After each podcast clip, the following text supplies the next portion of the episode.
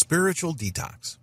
A lot of people struggle in life because they are so obsessed about figuring out what to do, when to do it, and who to do it with. They obsess about these questions so much and for so long that they've lost sight of the most important question. Believe it or not, there is a question that transcends all of these. The most important question is, was, and always will be, why? Think about it. If you don't know why you're here, then all the technical knowledge in the world won't do you any good. You'll still feel empty, directionless, and purposeless. It will all seem, at a certain standpoint, empty, shallow, and pointless. It often takes just one bad day for all this to come crashing down around you. It is no surprise that a lot of people feel lonely in a crowd. It is not all that shocking to discover that a lot of people feel depressed. They deal with these issues in varying shades of socially acceptable ways. In our society, it's socially acceptable to cheat on your partner when you feel a deep and profound personal existential loneliness. You fill this hole in your soul with sex, and you confuse physical intimacy with spiritual intimacy and fulfillment. The same goes with drinking and, to a certain degree, drugs. But let's get real here. They're all coping mechanisms. Few and far between are the people who see this issue for what it is. All these are a reflection of a spiritual lack. Due to spiritual pollution, we have lost our sense of purpose. Spiritual detox. Identify your purpose. I know this sounds shocking, but everybody's got purpose. That's right. You've been put on this planet for a reason. You're not just a random collection of cells. You're not just a cluster of tissue. There is something to you that is intrinsically important.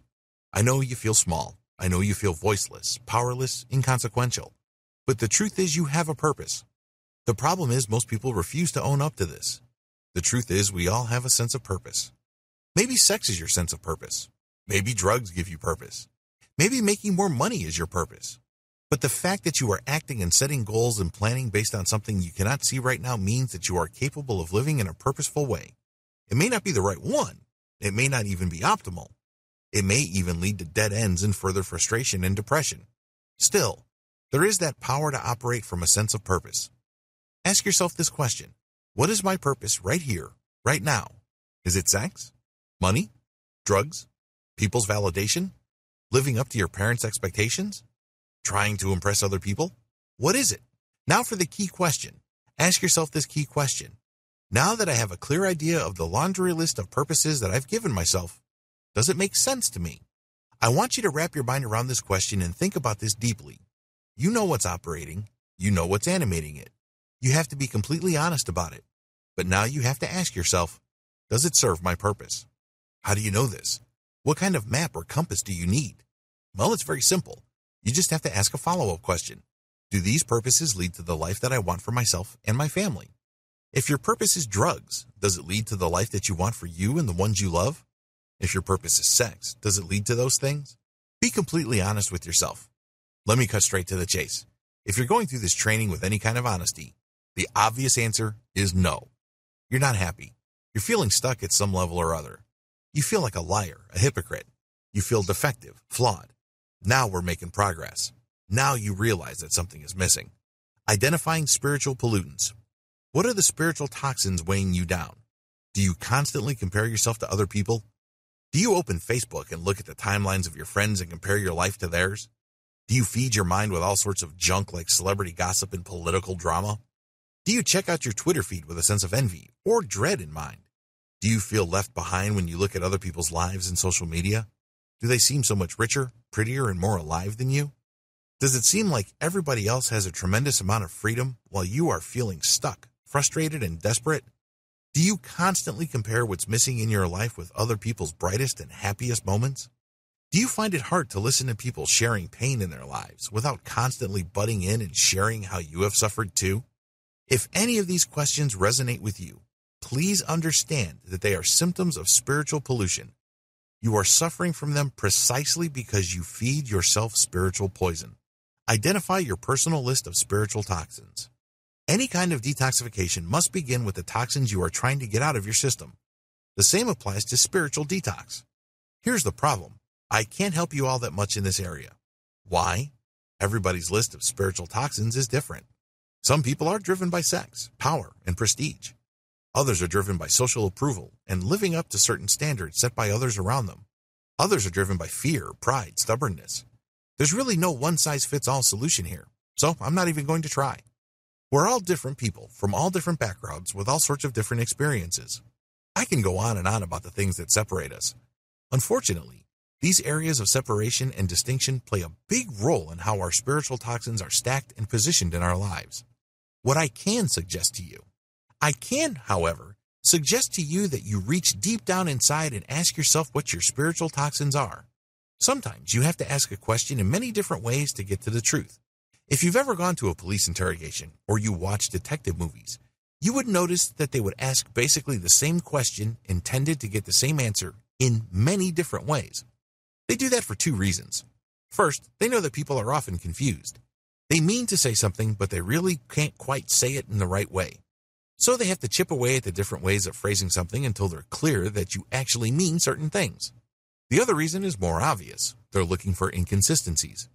In other words, they're looking for lies and deception. You should do the same with yourself. Ask yourself the same essential question, but in many different ways. Here are some suggested questions. Ultimately, they're all about identifying your spiritual toxins. Ask the following What makes me stubborn? What makes me cling to an idea because of personal pride? What makes me afraid? What makes me feel small and limited? What makes me feel unloved? What do I have a tough time forgiving? Believe it or not, we hang on to a lot of these things. I know it sounds counterintuitive. I mean, after all, who wants to hang on to a brutal memory of a father that used to beat you all the time? Who wants to hang on to that image of your father slapping your mother around? Who wants that? But the problem is, it's like a train wreck. You know you shouldn't look at it, but you can't turn away. You can't look away even if you tried. It doesn't take a rocket scientist or a brain surgeon to figure out that none of this is doing us any favors. They suck our spiritual life, and instead of living life with a tremendous amount of adventure, possibility, purpose, and curiosity, we retreat to the tried and proven. We shrink back to the familiar. It's very lonely in the shadows, so come up with your list Deep down inside, you already know the answer. Step number three, let go of your spiritual pollutants. If your Facebook feed is causing you to continue thinking in a certain way that makes you feel small, spiteful, or vindictive, you might want to sit up and pay attention. Please understand that what you're feeling has nothing to do with your friend in New Zealand, Great Britain, or in the tropics. Instead, it has everything to do with you. Whatever negativity you are feeling comes from you. You are just reading into that stimuli. It could be somebody else. It could be somebody living in Iceland or Greenland, and you will find something to be envious about because it reflects what you feel is missing in your life. Similarly, if the people you hang out with tend to bring out the gossip in you, or tend to bring out the critique or hater, you might want to open your eyes to this reality.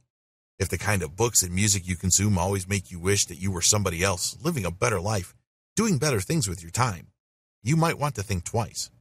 I want you to come up with a long laundry list of the things that you normally do that trigger negative mindsets or things that don't spiritually sit well with you. Step number four, turn your back on spiritual junk food. I've got some great news. Spiritual detox does not involve cold turkey. If you've ever struggled with trying to quit smoking, you know exactly what I'm talking about. Let's get real here. It would be impossible for most people to quit the first time they tried. I'm not saying that cold turkey doesn't work. It does. It worked for me. But you have to try again and again. When it comes to spiritual junk food or toxins, the better approach is to incrementally or in a step by step way pull back from the things that normally trigger you and make you feel small, petty, and resentful. Do you spend a lot of time checking other people's photos on Instagram and imagining yourself living their lives? You might want to cut back on that. Do you spend a lot of time comparing yourself to your friends' travel photos on Facebook or Flickr? You might want to give that a break. Please understand that you shouldn't go through a complete break where you let go of these immediately. I'm telling you, if you try to do that, it's just not going to happen. Instead, gradually realize that you're doing these things. Be aware of what you're doing. You're not making the envy, resentment, and frustration go away. Instead, you're feeding it.